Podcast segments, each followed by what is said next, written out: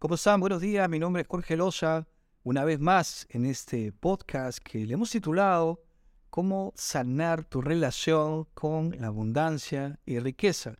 Y el día de hoy estamos con un invitado muy especial, una persona que está visitándonos aquí desde México y que bueno, ya hemos podido de alguna forma conversar algunas eh, ideas iniciales, pero quiero presentar justamente a Mauricio Benoit. Mauricio, ¿cómo está? Buenos días, gracias por estar aquí. Gracias. Realmente Mauricio pues es, es, un tipo muy versátil, es entrenador, es mentor, empresario, conferencista.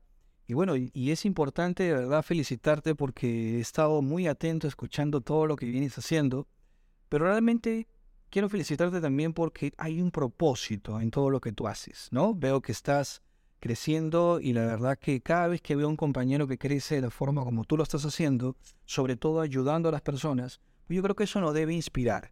Y el día de hoy, bueno, quiero, Mauricio, que te presentes, por favor, y bienvenido aquí a Lima. Bueno, gracias, Jorge. Gracias por invitarme. La verdad que eh, me encanta estar en Lima y estoy muy agradecido contigo por la invitación. Y nada, pues aportarle valor aquí a la gente, lo que podamos hacer. Eh, yo creo que ya me presentaste bastante. ya no quisiera hablar tanto de mí. Pero no, encantado de la vida y, con ganas de aportar valor en este podcast. Muy bien, muchísimas gracias. Bueno, vamos a hablar hoy de algo muy importante.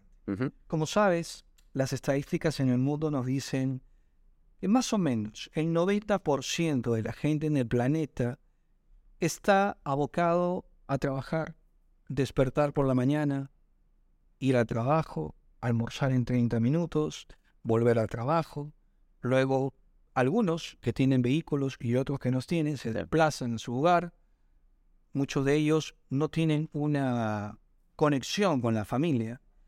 Y obviamente eso genera un bucle en donde mucha gente no encuentra cierta libertad para poder tomar decisiones a nivel económico, a nivel emocional, a nivel de negocio, que es tan importante. ¿Cuál crees tú que de alguna forma, para empezar este podcast, sería esos indicadores importantes que la gente tiene que conocer para no dejar el empleo, sino salir de ese sistema y empezar también a emprender. Ok. Bueno, primero que nada, yo creo que, que, el punto radica en los paradigmas, ¿no? O sea, en cuál es nuestro sistema de creencias. Yo miro a mis papás y es la vida que ellos llevaron, ¿no? Mis papás ir a trabajar, estar todo el día estresados, cansados, llegar a casa, mi papá se acostaba en el sillón, me decía no me, no me molestes porque estoy cansado. Eh, yo siempre digo que llegaba mi papá a mi casa y era como que llegaba el señor, el rey, ¿no? Nadie podía hacer ruido, todos teníamos que acomodarnos a su ritmo. Eh, mi mamá tenía que cocinar, eh, mi mamá enojada porque tenía que cocinar, mi papá enojado porque venía cansado. Entonces el problema es que eso nos enseña, nos educa y nos dice, pues así tiene que ser la vida. Y de repente cuando crecemos, si no nos atrevemos a cuestionar cómo tiene que ser la vida, creemos que la vida tiene que ser como papá y mamá nos las mostraron, ¿no? Fueron nuestros grandes maestros. Entonces, eh, en otros casos, papá y mamá, en mi caso, papá y mamá peleando por falta de dinero, de una familia clase media, media baja, por momentos, como mi papá sí era comerciante, de repente estábamos bien, vamos a llamarle bien, que teníamos para comer y para movernos, y de repente estábamos mal, que literal no teníamos ni para comer. Entonces, eh, es lo que, te, lo que me tocó ver. La pregunta que se tiene que hacer la gente es, ¿qué te tocó ver? Pero lo interesante es, aunque te haya tocado ver eso, no quiere decir que tú tengas que vivir eso. Yo tengo un tatuaje aquí en el brazo, bueno, tengo muchos, pero uno que dice aquí, cambia el cauce del río. Cambia el cauce del río significa que, que no importa cuál es el cauce eh, de cómo te educaron, de cómo te mostraron la vida, de cómo te, te contaron la historia de que tenía que ser la vida, ¿no? Mi papá me decía que era muy complicado, que el dinero no daba la felicidad. Me decía mi papá, yo, yo tenía un amigo que tenía, tenía dinero en comparación con nosotros, realmente, no era mucho, pero en comparación con nosotros tenían mejores carros, mejor casa. Eh, y de repente le pregunté a mi papá, oye papá, ¿por qué Federico se llamaba el muchacho? ¿Por qué Federico tiene un papá que tiene una Harley Davidson? Entonces me decía mi papá, pues algún día entenderás que el dinero no es todo en la vida. mi, mamá, mi, mamá, decía, ¿qué crees? Eh, no sé si se puede decir las palabras acá, pero bueno, ¿qué crees que cago dinero o qué? Me decía mi mamá, ¿no?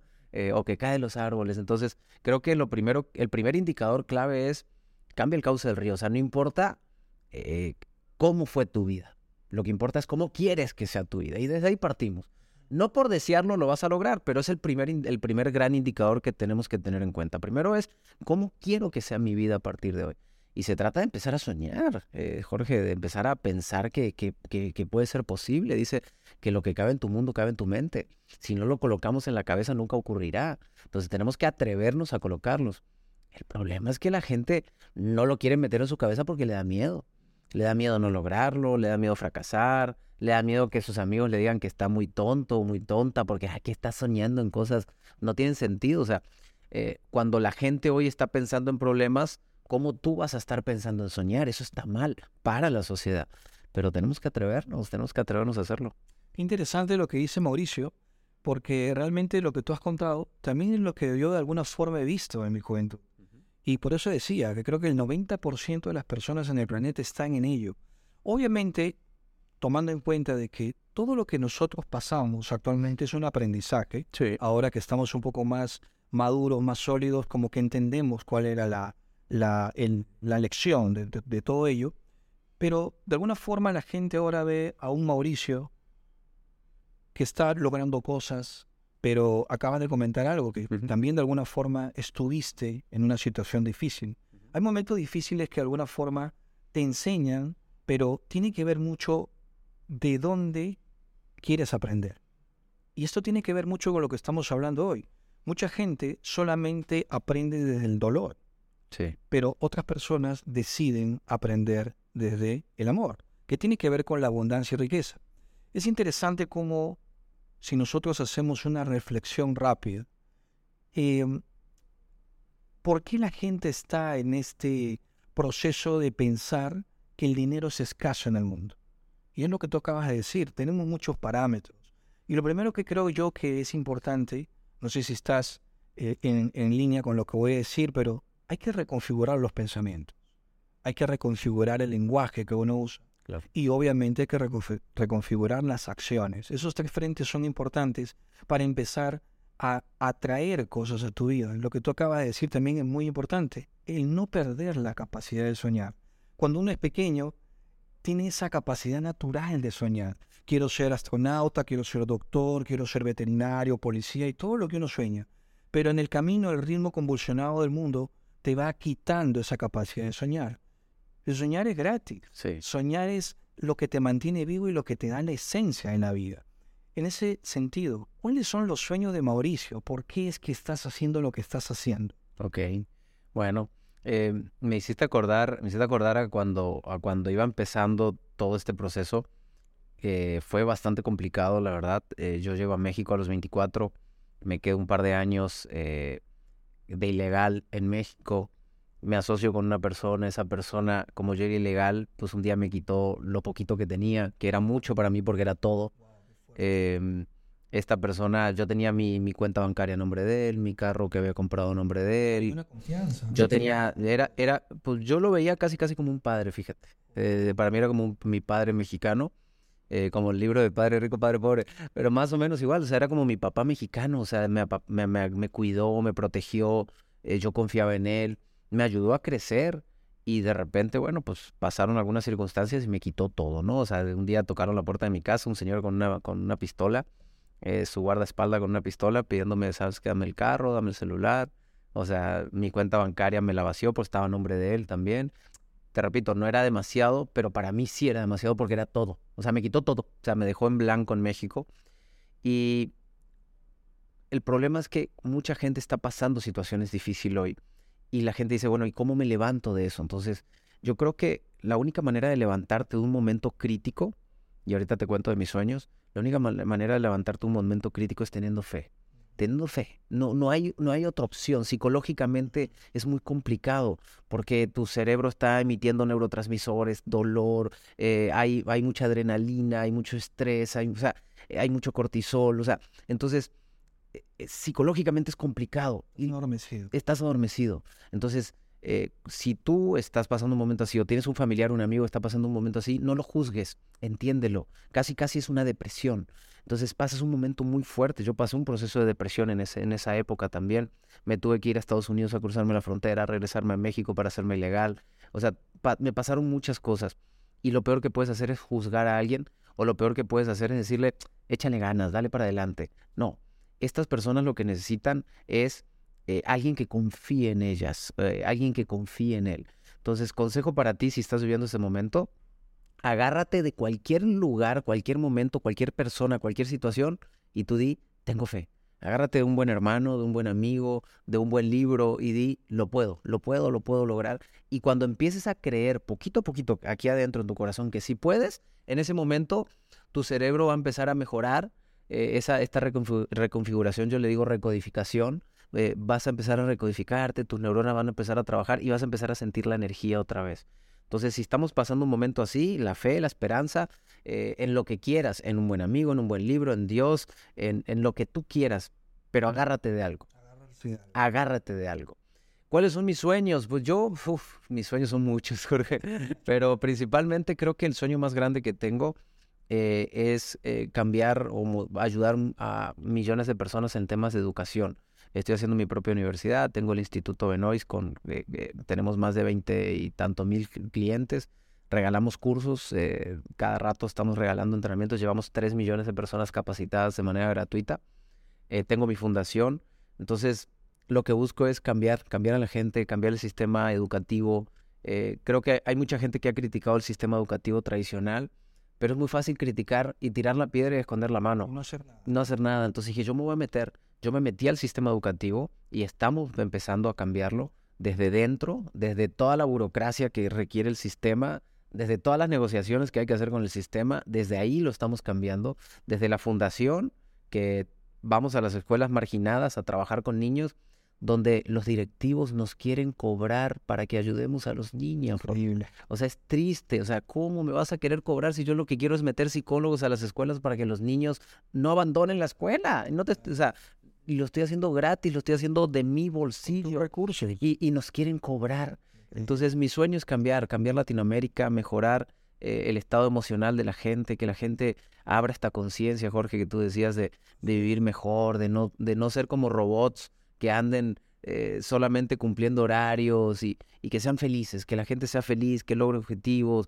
Eh, algunos serán millonarios, otros serán clase media, de clase baja, clase media, otros de clase media, clase rica, pero que todos puedan mejorar algo en su vida. Ese es mi gran propósito. Al menos brindarle herramientas, acompañarlos en el proceso y transformarlos, porque de alguna forma si logras que siquiera uno, espero que sean 10, 100 miles con este proyecto educativo que están lanzando, yo creo que uno se da por bien servido. Total. Nosotros también justo hablábamos ahora en el desayuno, conversamos un poco sobre eso y estamos haciendo un trabajo similar dentro de la Fundación Genaris que nosotros eh, estamos propiciando ya desde hace varios meses atrás. Y uno de los frentes importantes que tú has tocado es el sistema educativo. Hay mucha gente efectivamente que critica. Eh, particularmente yo cuestioné mucho el sistema educativo, que fue una de las eh, principales características que me impulsó a ser emprendedor. Claro. Y, no encontré muchas cosas en el sistema educativo, ni en las universidades, ni en los colegios. Pero es importante lo que tú dices, hay que complementar. Y desde ese frente, creo que para personas que están en sus empleos tradicionales, que es obviamente una muy buena oportunidad de generar experiencia, pues se los comento, ¿no? Temas que tienen que ver con la abundancia y la riqueza es algo que yo siempre aconsejo. Si estás dispuesto a transformar tu vida, tienes que salir de la zona de confort. Este es uno de los principales problemas que la gente tiene. La zona de confort es súper peligrosa. Si tú no sales de la zona de confort y no dejas ese empleo tradicional, pues obviamente es muy difícil de que tú puedas aspirar a tener mayor riqueza en todos los aspectos. La riqueza no solamente es el dinero, la riqueza tiene que ver mucho, Mauricio, también con el estar bien de salud, con cómo te alimentas, la calidad de sueño, el tipo de negocios con propósito que haces y las cosas que te muevan a ti. En ese frente, creo que es importante entender que el sistema educativo no va a cambiar en los próximos 10, 15, 20 años. Pero el que nosotros desde nuestro rincón, en el mundo que nos ha tocado estar, empecemos a hacer cambios para dejar un legado, creo que eso es importante. Claro. Creo que eso es inspirador. Sí, definitivamente. Yo, yo creo que el sistema como, como per se no va a cambiar, pero hoy que estoy dentro del sistema me he dado cuenta que sí se puede negociar en el sistema y nos han permitido, por ejemplo, en nuestras carreras meter inteligencia emocional, ventas, liderazgo, oratoria, habilidades blandas, habilidades duras, metemos project manager, o sea, sí te permiten negociar ciertas cosas. Está muy bien. Eh, y a veces nada más le tienes que poner el nombre que ellos quieren, pero, la, pero el contenido lo manipulamos nosotros. Entonces, eh, yo creo que sí se puede cambiar, Jorge. O sea, sí va a tardar, va a tardar 10, 15 años, como dices tú, pero, pero creo que sí se puede. No nos podemos quedar en el, no va a cambiar, no va a cambiar y quedarnos quietos. Por eso digo, tenemos que entrar y ojalá que acá en Perú otras universidades se atrevan, o, o sea, algún día podemos abrir una universidad aquí en Perú.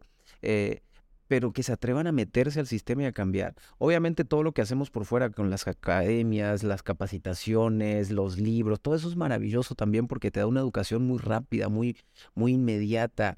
Eh, a veces en dos meses estudiar algo aprendes más que en cuatro años de una universidad, ¿no? entonces, eh, creo que son complementos perfectos, pero definitivamente, como tú decías, el, el, tema de la conexión, cómo me conecto con el dinero. Ahorita decías la gente, pasar de, trabajar para una empresa a ser emprendedor, pero yo creo que tiene que haber una estrategia, ¿no? Eh, no como bruto motivado. Porque de repente se me avientan algunos, Mauricio, ya renuncié, ¿Y, de qué vas a vivir? No sé, me tengo como para seis meses de vida y después, no, pero no, tú puedes renunciar así. Mira, yo trabajé en una, em, yo trabajaba, yo era maestro y al mismo tiempo yo era maestro y busqué un trabajo que era por las tardes. Entonces yo ganaba más o menos, para que te des una idea, 600 dólares, toda la tarde trabajaba. Eh, era coordinador deportivo en una escuela y en la mañana me quedaba libre. Entonces yo lo que hacía en la mañana era muy tempranito, de, de 5 de la mañana a 8 de la mañana era personal trainer de, de, de, empresarios, porque mi primera carrera es educación física. Entonces yo era personal trainer. Y de las 9 de la mañana a las 1, 1 y media de la tarde, que yo entraba a las 2 y media a la escuela, me dedicaba a ir a visitar empresas para promover mis proyectos que yo tenía de consultoría. En aquel momento eran como campamentos, team building, trabajo en equipo, que era lo, el producto que yo podía ofrecer en aquel momento. Entonces yo toda la mañana me la llevaba visitando empresas, visitando empresas. Y en la tarde trabajaba y me ganaba mi sueldo y en la mañana temprano también me ganaba un dinerito y con eso vivía, ¿no? Era más o menos mil dólares al mes y con eso me tenía que respaldar. Pero después toda la mañana era visitar, visitar, visitar empresas. Yo estuve un año, Jorge, visitando empresas y no me contrató ni una ni una. Y un día me contrata una, una, un curso de ocho horas. Y en ese curso de ocho horas me pagaron más o menos 600 dólares. Entonces yo miro mi cheque cuando ya me lo dan y dije, 600 dólares en un día. Cuando yo... La cabeza. Claro, porque yo ganaba 600 dólares en un mes en la escuela. Dije, no, si yo hago 20 veces esto en el mes, me voy a hacer millonario. En ese momento para mí, o sea, para mí ganar... Eh, 12 mil dólares era la millonada del mundo. Y digo, sí, es un dinero muy bueno, de verdad. Pero era como que, wait, voy a ser Bill Gates con 12 mil dólares al mes. Entonces dije, esto es. Y ese día dije, tengo que renunciar a la escuela. Un curso, ya no me contrataron, seguí visitando empresas y de repente conseguí una empresa que me contrató siete team buildings, que en suma total sumaba eh, los 7 mil dólares que yo ganaba por año en eh, la escuela. Entonces ese día dije, renuncio. O sea, ese día llegué a la escuela y dije, gracias, que Dios los bendiga, terminó mi ciclo, porque yo ya había asegurado mis 7 mil dólares, que, más o menos son 600 dólares mensuales, los había asegurado con un contrato que me lo iban a ir pagando poco a poco, pero yo aseguré mi sueldo, porque yo tenía un hijo, ya había nacido Federico. Entonces tampoco se trata de tirarte por tirarte del trabajo. Entonces mi consejo, y lo he visto en muchos emprendedores, es, ok, empieza a hacer algo mientras estás trabajando así sean las noches, así sea el sábado o el domingo. Y en el camino, cuando este negocio empieza a pagarte más o menos el sueldo mínimo que tú necesitas, el mínimo que necesitas, si tú dices yo que necesito 500, 1000, 2000, el mínimo que tú necesites, en ese momento puedes soltar tu empleo y dedicarte 100% al trabajo. Obviamente, después de ahí, pues tuve todo el día para ir a visitar empresas, empresas, empresas y empezamos a cerrar ya más contratos. Pero mira qué interesante lo que Mauricio nos cuenta. Porque estuviste un año, un año, perseverando. Ni un contrato. Ni un contrato. Pero eso es lo que Darren Hardy nos explica en, en su libro El efecto compuesto. Pequeñas acciones diarias con disciplina, extraordinariamente bien hechas, logran grandes resultados. O sea, tú no bajaste la, la tenacidad, el ímpetu. Estabas confiado en que cada no te acercaba más a un sí. Eso es interesante porque, ¿qué pasa en el emprendimiento? Perú, Colombia, no sé si en México sucede, pero tenemos una tasa de emprendedores que creo que son uno de los países que más emprendimientos hacen. El, en Perú es uno de los, de los mejores, de los que más emprendedores Pero increíblemente sabes que es el que más tasa de deserción tiene. Claro. Es increíble. Y más informalidad. Y más informalidad. informalidad. Y entonces eso tiene que ver mucho con la mentalidad. Sí. Es importante. O sea, estos parámetros de los que al inicio conversábamos tienen que ver mucho con el mindset, la reprogramación de la mentalidad. Hablábamos de riqueza y abundancia.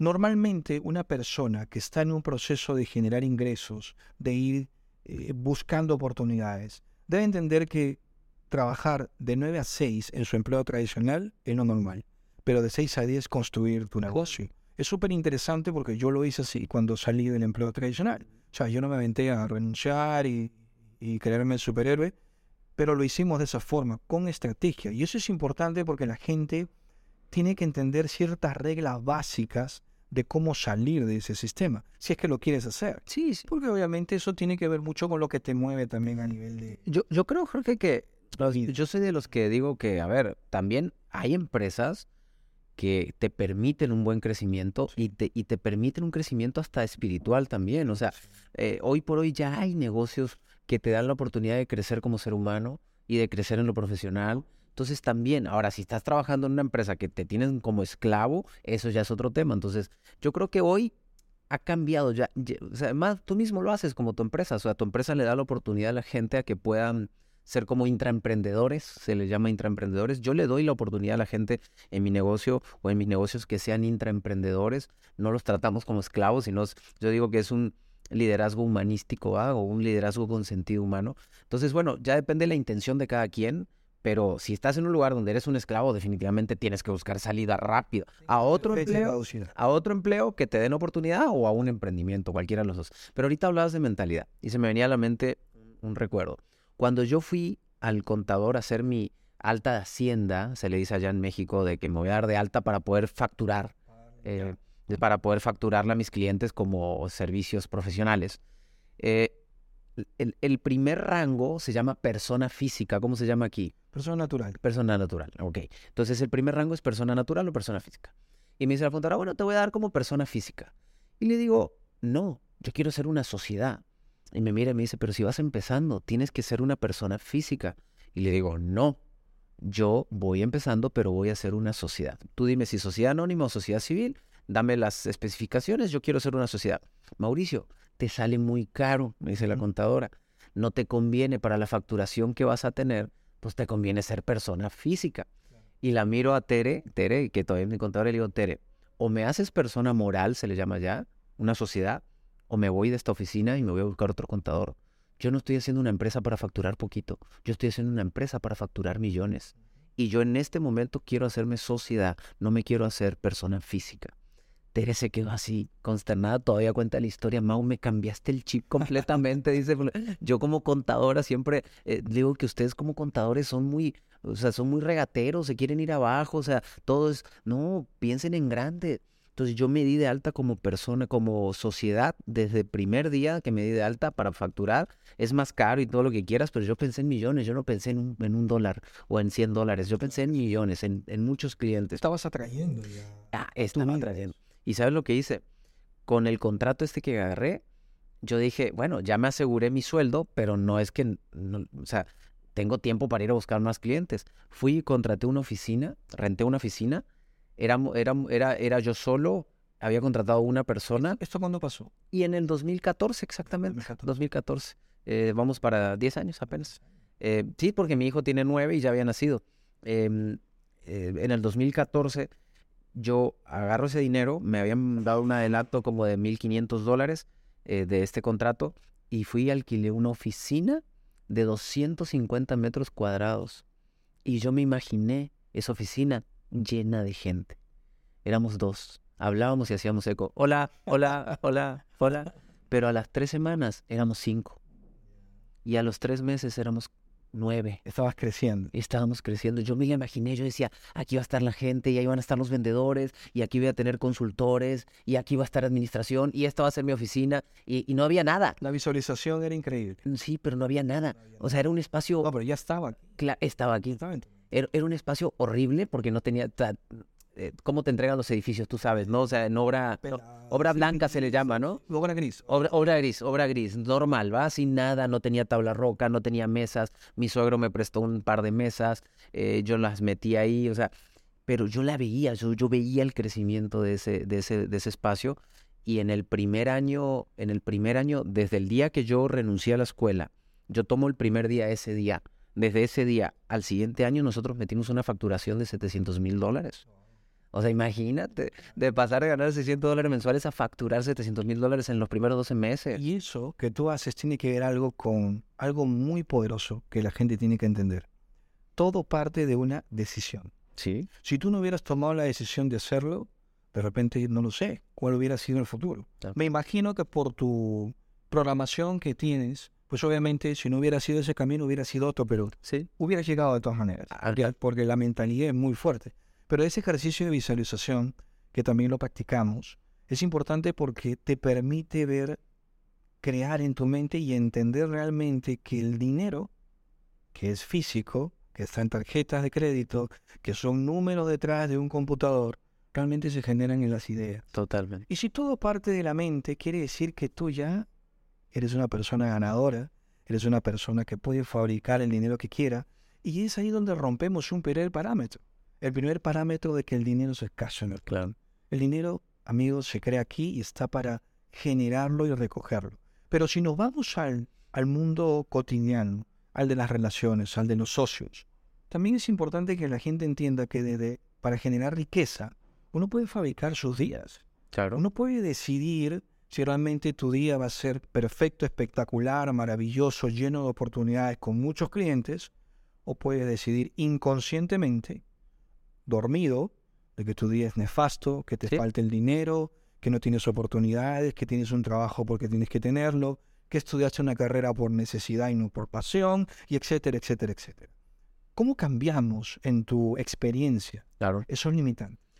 Son cuatro eh, nuestro mapa mental se construye de cuatro indicadores claves. El primero, y no podemos hacer mucho con él, es el biológico. O sea, la carga genética que traemos, ¿no? Quieras o no, lo que hizo papito, mamita, tíos, abuelos, y impacta un poco en nuestra biología. Se dice en algunos estudios que un 50%, o sea que tenemos otros, tenemos otros 50% de oportunidades. O sea, no importa qué tipo de familia tuviste. Eh, ¿Tu familia fue pobre toda la vida? Sí tú tienes un 50%, tienes un 50% de romperlo. ¿Cómo se rompe el otro 50%? Con tres indicadores. El primero, tu cultura. Tienes que modificar tu cultura, tienes que rodearte, empezar a rodearte de otro tipo de personalidades, de otro tipo de personas, de entender otros contextos. Ok, está bien, vienes de una familia clase media o clase baja, que el 90% venimos de ahí, Ok, no importa, está bien, ama a tu familia, respétalas, pero tú en tu grupo de amistad empieza a moverte a otras culturas, empieza a conocer otros contextos, empieza a viajar, empieza a expandir la mente. La cultura es clave. La lingüística cómo te conversas, cómo te, cómo te hablas a ti mismo. Cómo tú mismo te dices Cómo tú mismo te hablas a ti, porque de repente somos buenos para hablar con el otro, pero somos malísimos para hablar con nosotros. Y nomás nos vamos a casa y que me duele la cabeza, que me siento mal, que estoy fastidiado, que... Y empezamos a tener pensamientos que nos matan, nos limitan, nos tiran al piso. Entonces tenemos que trabajar durísimo con nuestra lingüística. La gente dice, quiero estudiar oratoria. Ok, oratoria interna, ¿ya estudiaste? o sea, ya estudiaste oratoria interna, o sea, ya sabes cómo hablar contigo, ya, ya te respetas a ti, ya, ya conoces tus valores, ya, ya sabes quién eres como ser humano, ya sabes conectar contigo. No, ya creciste de dentro hacia afuera. Ya creciste de dentro hacia afuera, entonces, claro, hay que estudiar oratoria también, estoy de acuerdo, pero la oratoria interna es clave, ¿va? Entonces, la cultura, rodearnos de diferentes personas, la lingüística y la biológica, que es la que no podemos hacer, se puede modificar, ojo, yo por ejemplo puedo modificar la biología de mis hijos. Em, eh, ¿Por qué? Porque yo al modificar mis, mis estados emocionales, cambias, cambian mis, mis células, van cambiando, se van modificando, mi estructura genética, y cuando yo tenga hijos los puedo empezar a transferir eso. O sea, realmente sí se puede generar un pequeño cambio. No es muy grande, biológicamente se, estudia eso y, y, es pequeño, pero se puede hacer un cambio. Pero bueno, lo que sí podemos cambiar es cultura, podemos cambiar lingüística y podemos cambiar nuestra historia personal. ¿Qué quiere decir eso? ¿Cómo me, cómo me cuento lo que me pasó? O sea, ¿cómo, qué, historia me estoy contando? Eh, te pongo una metáfora. Juan y Pedro, dos hermanos. Juan, abogado, profesional, papá de familia, una persona amable, eh, un buen humano. Pedro, el hermano, eh, drogadicto, robó y está en la cárcel. Entonces van y le preguntan a Pedro, Pedro, ¿por qué te drogaste? Eh, ¿Por qué robaste? ¿Y por qué estás en la cárcel? Y dice, no, lo que pasa es que mi papá cuando yo tenía tres años nos dejó y me sentí solo. Y van con, con el hermano y le dicen, ¿por qué eres un buen abogado? ¿Por qué eres una buena persona, un buen papá, un buen humano? Y dice, es que mi papá cuando yo tenía tres años nos dejó y me sentí solo, entonces no quiero dejar solo a mis hijos. Entonces, la clave está en cómo te cuentas tú la historia de lo que te ocurrió. ¿Qué te pasó? Ok, lo que te pasó está perfecto. Así fue cuéntate una historia positiva de eso que te pasó. Cuéntate que esa es una gran oportunidad de crecimiento. Yo cuando me empecé a contar la historia de que yo no quiero ser como mi papá, que yo quiero ser un papá más cercano a mis hijos, no tan lejano, que yo quiero ser un papá alegre, no deprimido, que yo quiero ser un papá proactivo, no, no reactivo. O sea, cuando yo me empecé a contar esa historia, pues empecé a modificar mis conductas. Entonces se empiezan a dar. Se empiezan a dar. Entonces, modifica tus, tus tres indicadores que puedes modificar. Rodéate de mejores personas, cambia tus culturas, viaja más, lee libros, conoce qué está pasando, porque la gente, la gente entre más bajo su nivel socioeconómico, más cerrado en su pensamiento es. Eh, y, no es discriminatorio lo que estoy diciendo, pero eh, le da miedo viajar, le da miedo los vuelos, viaja a otra ciudad y piensa que lo van a secuestrar y lo van a, lo van a, o sea, ah, y vas a ir a, a, Lima y, ay, ¿y si te roban? O sea, tiene muchos miedos. Sí, sí, sí. ¿Por qué? Porque no sabe, porque no conoce. Cuando empieza a viajar se da cuenta que no, que no te van a secuestrar ni te van a robar y que es peligroso como cualquier ciudad y que puedes ir a México y a Nueva York y caminar con tranquilidad o a París. O sea, yo también tenía todos esos miedos porque nunca había viajado. Entonces, viajen, raza, viajen. Eh, yo le digo a la gente, ¿ya tienes tu pasaporte? No. ¿Qué le está diciendo a tu mente cuando no tienes su pasaporte? Le estás diciendo, no voy a viajar nunca. ¿Cuánto sale sacar un pasaporte, Jorge, acá en, el Perú? 100 dólares, 150 dólares. ¿no? O sea, es un derecho de que en menos de 100 soles. Lo que sí es que tienes que, obviamente, sacar una cita que te demora varios meses, pero, pero ya está, ya diste el primer paso, ya empezaste. Pero la gente no saca el pasaporte porque se dice a sí mismo, su lingüística interna, muy caro. su cultura le, le dice que no puede. O sea, su historia personal le dice que está jodido, entonces con estos tres indicadores se cuenta la mala historia, pues no saco mi pasaporte. Claro. No, ve y saca tu pasaporte, dile a tu mente, yo voy a viajar, ¿cuándo? No lo sé. No sé, no sé si mañana, dentro de un año, dentro de dos o tres, pero yo voy a viajar. Yo voy a viajar. Yo voy a viajar. Y cuando no tengas dinero, pues obviamente una de las cosas que Mauricio y yo estamos de acuerdo es que no, no, decirte a ti mismo que no tengo dinero. O sea, hace muchos años le aprendí a uno de mis mentores cómo puedo hacer para pagarme ese ticket de vuelo, cómo puedo hacer para estar en ese entrenamiento, cómo puedo hacer para comprar tal cosa, cómo puedo hacer para dar una mejor calidad de vida. Es allí cuando tú ese software poderoso que tenemos todos, que es el cerebro, la mente, empieza a trabajar para ti. Hay que usar el software que tenemos. Y si eso lo complementas con algo muy poderoso, que creo que de todo lo que estamos hablando, ahora vamos a entrar a hablar de esa parte, que es la, la parte espiritual, que es importante, que es vital, que obviamente las personas de más éxito en el mundo, que yo he estudiado la biografía de muchos empresarios exitosos, veo que tienen un común denominador. Esto que tú decías, cómo te cuentan la historia de, para ti mismo, tiene que ver mucho con la parte energética. Somos energía.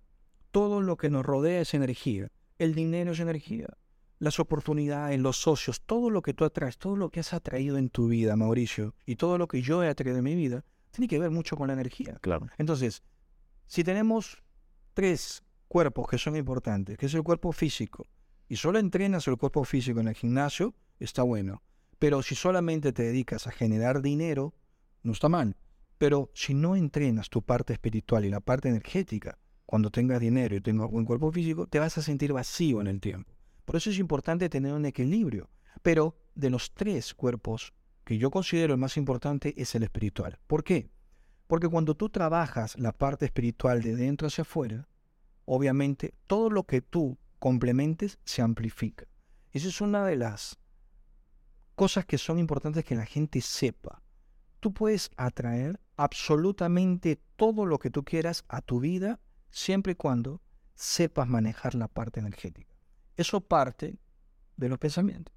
Si tú todo el tiempo estás influenciado por pensamientos negativos, obviamente tu campo electromagnético, que es algo que envuelve el cuerpo, amplifica esa frecuencia de miedo y las oportunidades se alejan.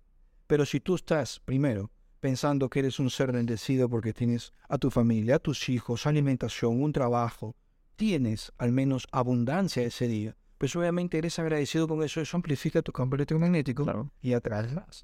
Y todo eso lo puedes usar para los negocios, para las relaciones, para el crecimiento personal, para mejorar como ser humano. Porque al final, dentro de lo que de alguna forma pensamos es, es importante, Mauricio, tener una buena casa.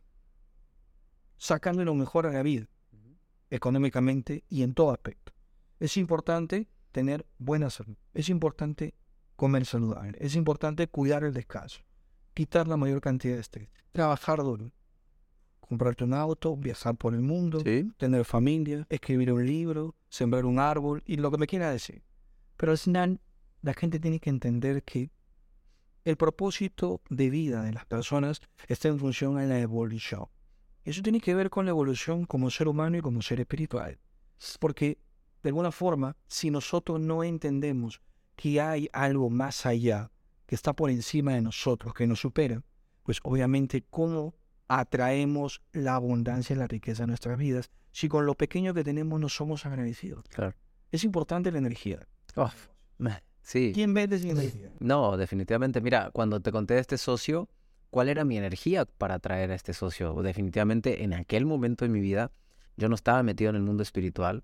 Entonces, eh, yo era una persona que tenía muchos patrones de mi papá, medio eh, muy enojón, eh, un poco estresado, medio, medio tendiente a deprimirme de repente. o sea, tenía una energía no buena, la verdad. Por eso atraje ese tipo de socios a mi vida. Después con el tiempo me asocié con otra persona y me pasó más o menos similar. Y ahí fue cuando yo dije, ¿qué, ¿qué pasa con mi vida? O sea, ¿por qué? Y, y, cuando me meto a los primeros cursos, porque yo hasta ahí no tomaba cursos, o sea, no conocía este mundo espiritual, no había leído libros, nada. O sea, empiezo a leer y empiezo, esa necesidad me lleva a investigar y empiezo a escuchar esto tema de repetir patrones. Entonces cuando me empiezo a pensar, digo, estoy haciendo lo mismo que mi papá. Mi papá se peleó con socios. Mi papá le iba más o menos bien y luego quebraba más o menos bien y luego quebraba. Y yo igual, cuando desde que llegué a México me iba más o menos bien y luego quebraba más o menos bien y luego quebraba más o menos. Entonces, ahí fue que entendí toda esta parte energética, espiritual, vacíos emocionales. Y dije, pues va, vamos a empezar a sanar eh, los vacíos. ¿Cuáles son mis necesidades? Eh, ¿Qué estoy buscando? ¿no? La necesidad del ego. Bueno, ¿qué es el ego?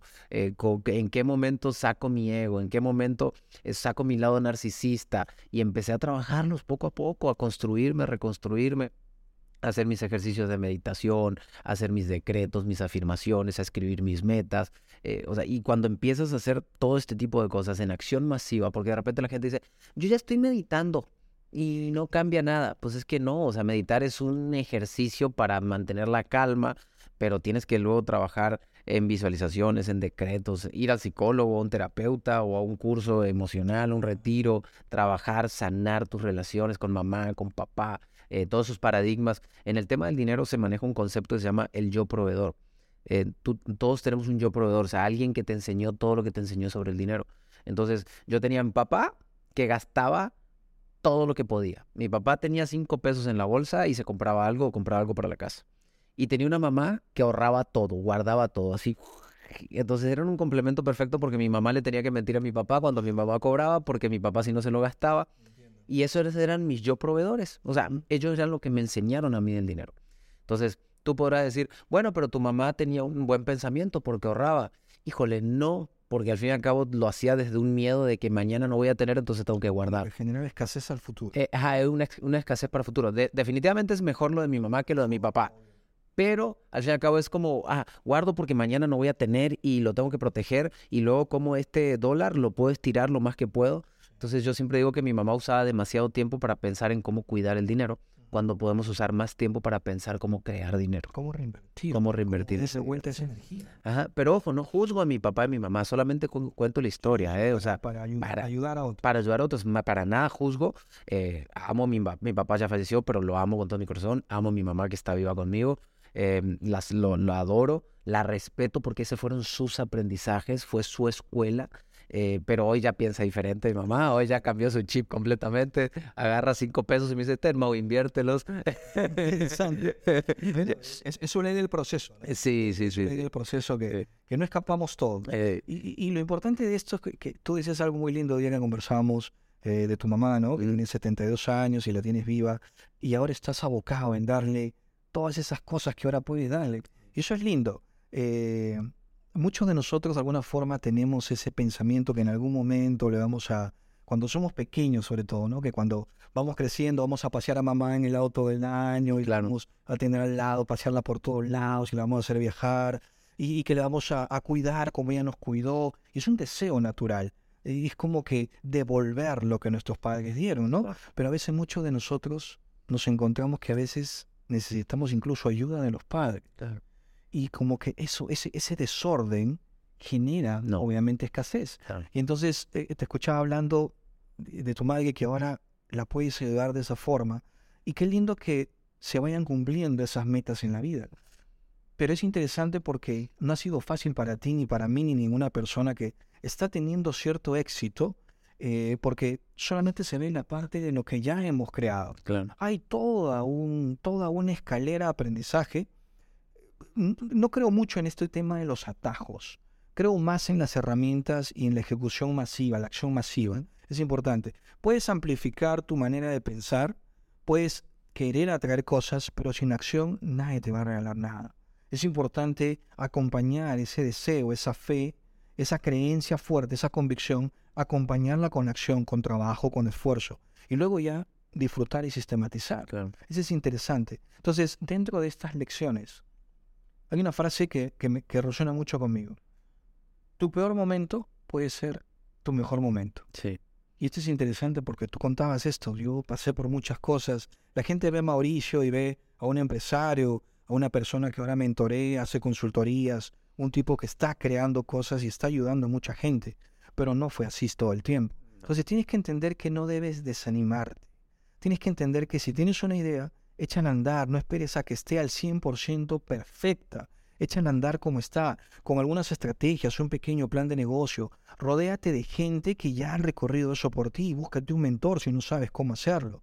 Yo encontré, hace más de 15 años atrás, mis primeros mentores en los libros. Mira, yo compré Padre Rico, Padre Pobre por menos de 20 dólares, hace 20 años atrás. Y cuando leí cómo Kiyosaki ganó sus primeros 100 mil dólares, yo lo que hice fue anotar la fórmula de Robert en un papel, me la aprendí y la ejecuté exactamente igual aquí. Yo trabajaba en un banco, pedí un crédito hipotecario, el 10% de la cuota inicial que el banco me pedía, la financié con una tarjeta de crédito, saqué el dinero, completé el 100%, busqué una constructora, le compré el departamento con apalancamiento financiero, me dieron la minuta, firmé el contrato, yo no sabía vender, estaba detrás de una computadora, como contador que soy, metiendo números. Contraté a tres agentes inmobiliarios, me encontraron un cliente y en seis meses pude vender el proyecto en planos. Claro. Lo compré en planos con un 20% de descuento. En seis meses se construyó el edificio, ellos lo vendieron por mí y me pasó algo como tú dices. Cuando miré el cheque, me dieron un cheque para pagar la hipoteca del banco y otro cheque para mí. Yo vi ese cheque y decía, a nombre de Jorge Loza Díaz, 35 mil dólares. Y yo me puse a pensar y dije, ¿cuánto me hubiera demorado yo trabajando con el sueldo que tengo en el banco en juntar 35 mil dólares? Y saqué un cálculo rápido. Hice una resta de mis gastos menos lo que yo ganaba y me hubiera demorado 40 años. Ok. En una sola operación generé lo que en 40 años de trabajo fuerte hubiera hecho. Allí fue cuando mi mente dijo, no, es importante buscar una buena industria para poder generar abundancia y riqueza. Sí, claro, sí, sí, sí, definitivamente. Eh, ahora que nada más me regreso un poquito, mi mamá sacó su pasaporte a los 62 años. Y, y eso es la parte linda de de repente que nosotros como emprendedores, eh, que hemos logrado cosas, podemos ayudar a nuestros papás. A sus 62 sacó su pasaporte y ya conoce Italia, España, Francia, Alemania, México, Perú, Chile. Ahora es una viajera, ahora nadie la para. Pero bueno, es importante conocer una buena industria. Sí, eh, creo que hay muchas industrias. Eh, hoy me preguntabas tú en qué industria te, te, gustaría, te, te, estás buscando invertir. Y soy una persona muy abierta porque de repente hay industrias hasta muy nuevas hoy o que no conoce uno, pero creo que siempre tenemos que buscar una industria que vaya en crecimiento hay industrias que ya van de caída y tienes, no te metas un negocio ahí porque... Sobre todo si no lo eh, conoces bien. Eh, sí, y no, y aunque lo conozcas, si la industria va de caída, es peligroso, o sea, aunque la, aunque la conozcas. De hecho, si estás en un negocio que está en una industria de caída, pues es momento de que empieces como a girar tu negocio poquito a poquito. A veces dicen, me tengo que salir del negocio. No, tampoco es drástico de que mañana cierro el negocio, no ese mismo negocio lo tienes que ir como maniobrando, como un barco, ¿no? Cuando va doblando el barco, que despacito lo va haciendo y lo va sacando, lo va sacando de ahí. Entonces, industrias que estén en crecimiento. Oye, Mauricio, ¿cómo sé si una industria está en crecimiento? Pregúntale a ChatGPT, pregúntale a Google. O sea, no es complicado. Ve un curso, habla con expertos, o sea, eh, ven los libros. O sea, es muy fácil saber qué industrias van en crecimiento, ¿no? Eh, eh, dos, yo miraría que tenga un eh, que tenga mucho mercado porque puede estar en crecimiento pero no hay mucho mercado a quien a quien venderle. Entonces a mí me gustan los negocios que tengan mucho mercado. Se habla mucho del micronicho el micronicho el micronicho. Híjole yo todavía sigo prefiriendo el macronicho. Los negocios más robustos que tengo están enfocados en un macronicho. Los que tengo en un más dirigidos a un micronicho híjole cómo me cuesta son más difíciles. Sí de repente son más rentables porque Sí, claro, porque tienes un público muy chiquito, muy objetivo. No estoy en contra de eso. Si tú tienes un negocio en micro nicho, pues está perfecto. Pero estaría bueno que de repente voltees a ver un macro nicho, porque son los negocios que más puedes escalar cuando tienes nichos muy grandes. O sea, puedes hacer más cosas, más versátil, más versátil. Te puedes ir a una ciudad, otra ciudad, otra ciudad. O sea, puedes, tienes poder de maniobrabilidad. Y cuando estás en un micro nicho, es como un elefante. No te puedes mover muy rápido, tienes que ir con precaución. Entonces, me gustan los dos negocios, pero 80% prefiero el de macro nicho. Entonces son los dos puntos que tendríamos que analizar antes de ir a cualquier modelo de negocio.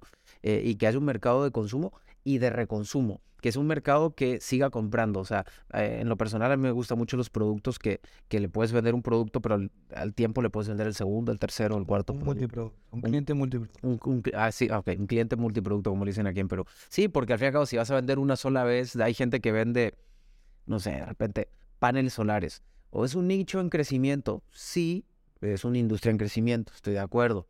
Eh, ¿Es un macro nicho? No, muy poca gente compra, es un micro nicho. Ok. Eh, y te venden una vez. Dicen, el panel solar dura 30 años. Pues entonces le vas a vender una vez en la vida a cada cliente. No son productos de alta Entonces, no es un mal producto, pero personalmente digo, me lo han ofrecido pues, para donde voy. En México se está poniendo de moda, es que quiero vender, eh, asociate conmigo para vender paneles solares. Y digo, no, o sea, es un micro nicho. Eh, sí es un producto rentable porque deja buena ganancia, pero para mí eso no es, no es, no es como el, el primer indicador. Pero definitivamente no, no es un producto de reconsumo, te lo van a comprar una vez y ya... Aparte que, que la gente tiene que entender también que, que, puedes comprar directo a los chinos, ¿no? Entonces... También, y mucha gente ya se, ya se mete hoy a... competir una, con una empresa que tiene tantos años, con respaldo económico, como que te va a costar más si estás entrando de ese micronicho, ¿no? Sí. Eh, Mauricio, ¿quiénes son tus principales mentores? Esos que tú has dicho, yo cuando escuché esto de esta persona realmente cambió mi vida, transformó mi vida?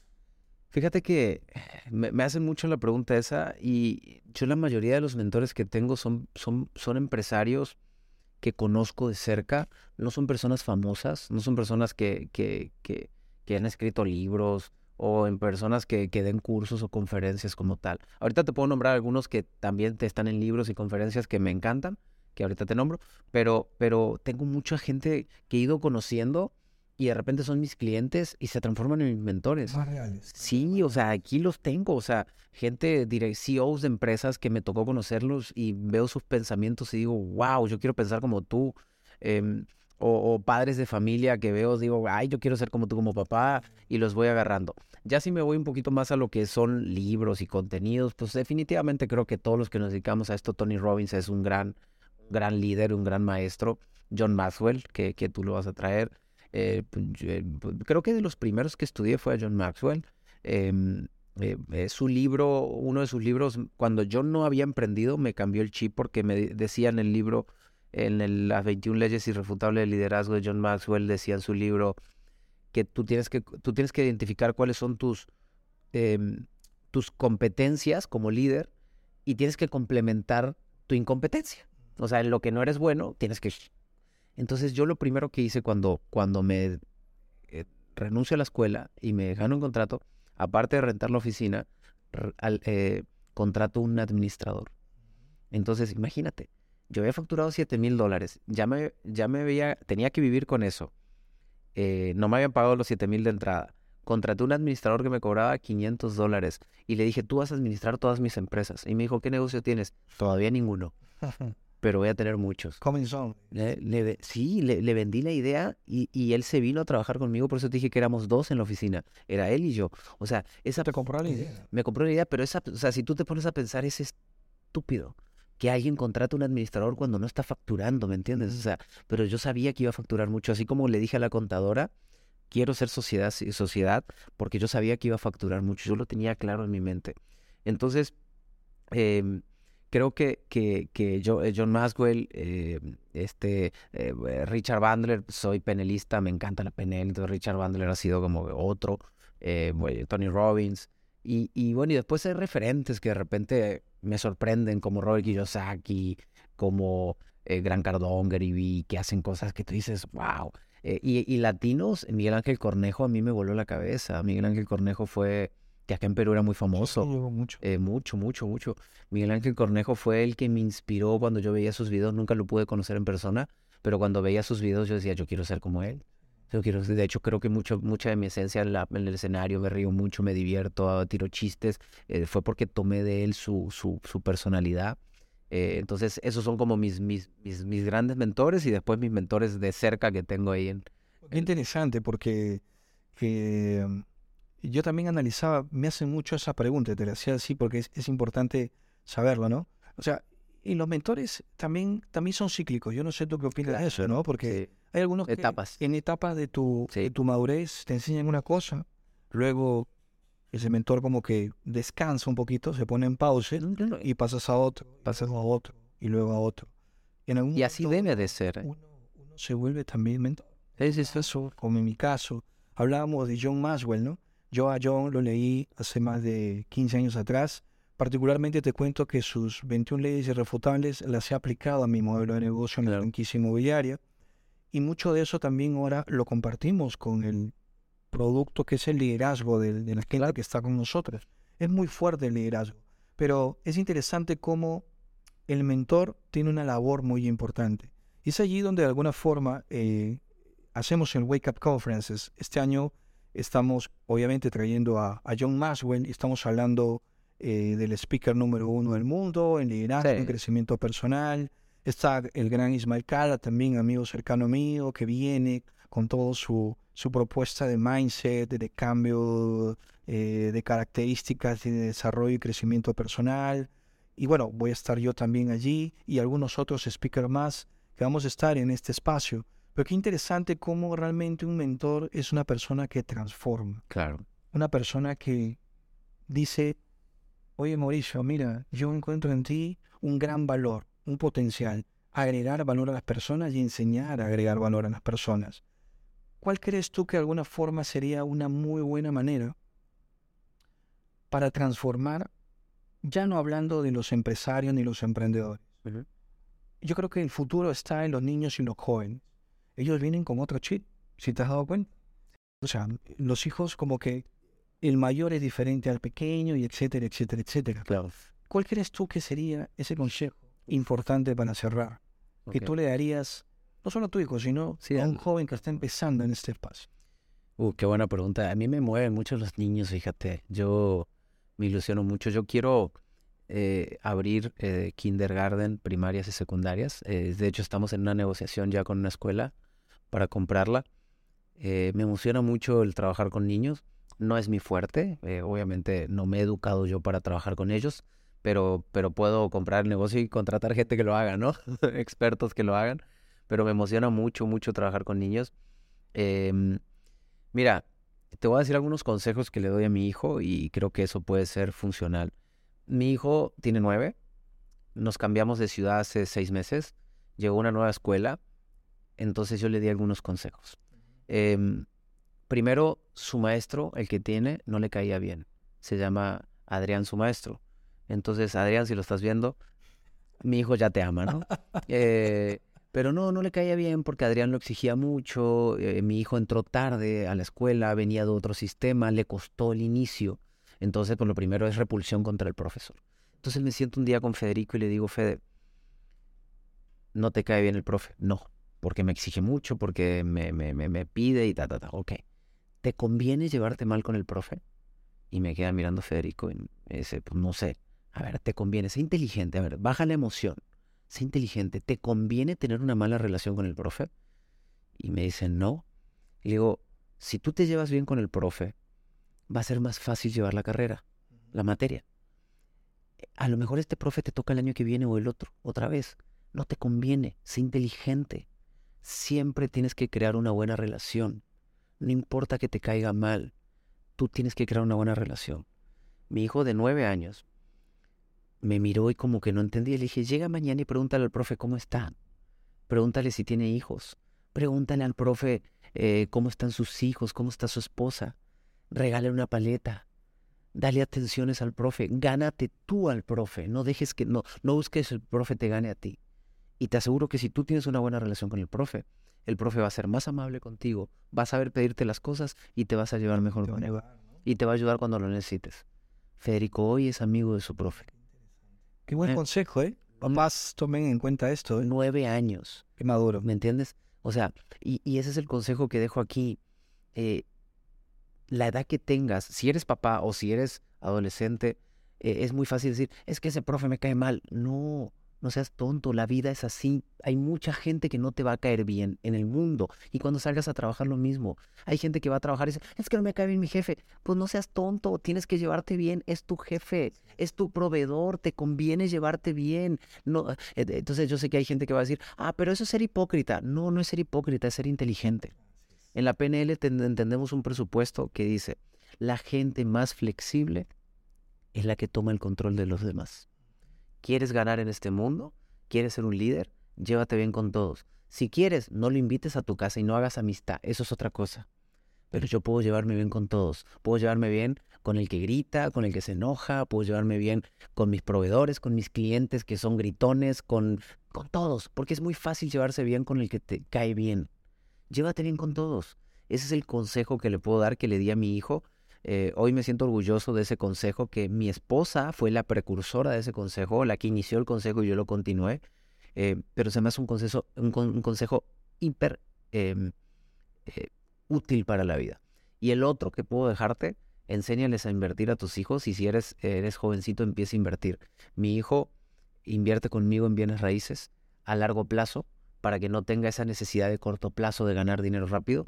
Creamos un banco que se llama Banco Benoist, que es un banco para mi familia nada más, ¿no? Porque el otro, ¿eh? ¿Puedo invertir en tu banco? No, es, es un banco para mis hijos, mío. Entonces, eh, el, el, mi, hijo, mi hijo y mi hija invierten en Banco Benoist, donde invierte, por ejemplo, en desarrollos inmobiliarios. Eh, y yo les duplico su inversión cuando el desarrollo se venda, un año, un año y medio después. Eh, entonces ellos meten, mi hijo ya tiene como 5 mil dólares honrado. Claro, se le va duplicando cada vez, pero con negocios de largo plazo, porque de repente le queremos hacer negocios de una semana. No, mira, en una semana, no, enseñar a tus hijos que tengan visión de largo plazo, no que tengan visión de conformistas de una semana, dos semanas. Creo que el problema de Latinoamérica hoy es que queremos todo ya, ya, ya, ya, ya, ya, ya, ya, ya. Mentalidad microondas. Y queremos meter una inversión en esas mm, cosas que te ofrecen 100% en un mes y te terminan robando. no funciona. Y no funcionan. ¿Pero por qué? Porque queremos todo de corto plazo. Entonces, mi hijo hoy a los nueve años ya sabe invertir de largo plazo. Antonella tiene tres, todavía no, pero, pero, pero ya tiene su ahorrito en Bambenois. Entonces, eh, creo que serían los dos grandes consejos que le puedo dejar a un joven. Aprendan a invertir a largo plazo, eh, ahorren, inviertan a largo plazo y llévense bien con toda la gente y principalmente con la gente que te cae mal. Tú no sabes si ese maestro mañana es presidente de la República y tú lo necesitas. no lo sabes o un futuro socio. No lo sabes. Tú llévate bien con todos y te aseguro que haciendo alianzas, que haciendo bien las cosas, vas a crecer por todos lados. Interesante, Mauricio. Me ha encantado estar contigo. Estás en Perú, estás haciendo varias actividades. La verdad que es la primera vez que nos conocemos, pero la verdad que no sea la última. Mucho gusto conocerte. Hemos hablado de temas muy importantes que tienen que ver con la mentalidad, las leyes de abundancia y riqueza. Vamos a estar compartiendo este contenido, este podcast y esta entrevista también en las plataformas de Mauricio y en mis plataformas también. Y para más contenido, bueno, síganos aquí en el podcast de Jorge Loza, Mauricio Benoit, mentor, coach, conferencista y ahora obviamente amigo de la casa. Bienvenido cuando quieras a Perú y vamos a estar en contacto para próximas entrevistas y otros temas. Claro que sí, muchas gracias Jorge por invitarme, un saludo a todo tu auditorio y bueno, eh, si les gustó este contenido, compártanlo, compártanlo, etiqueten amigos, a, parientes que, que, les pueda servir y funcionar.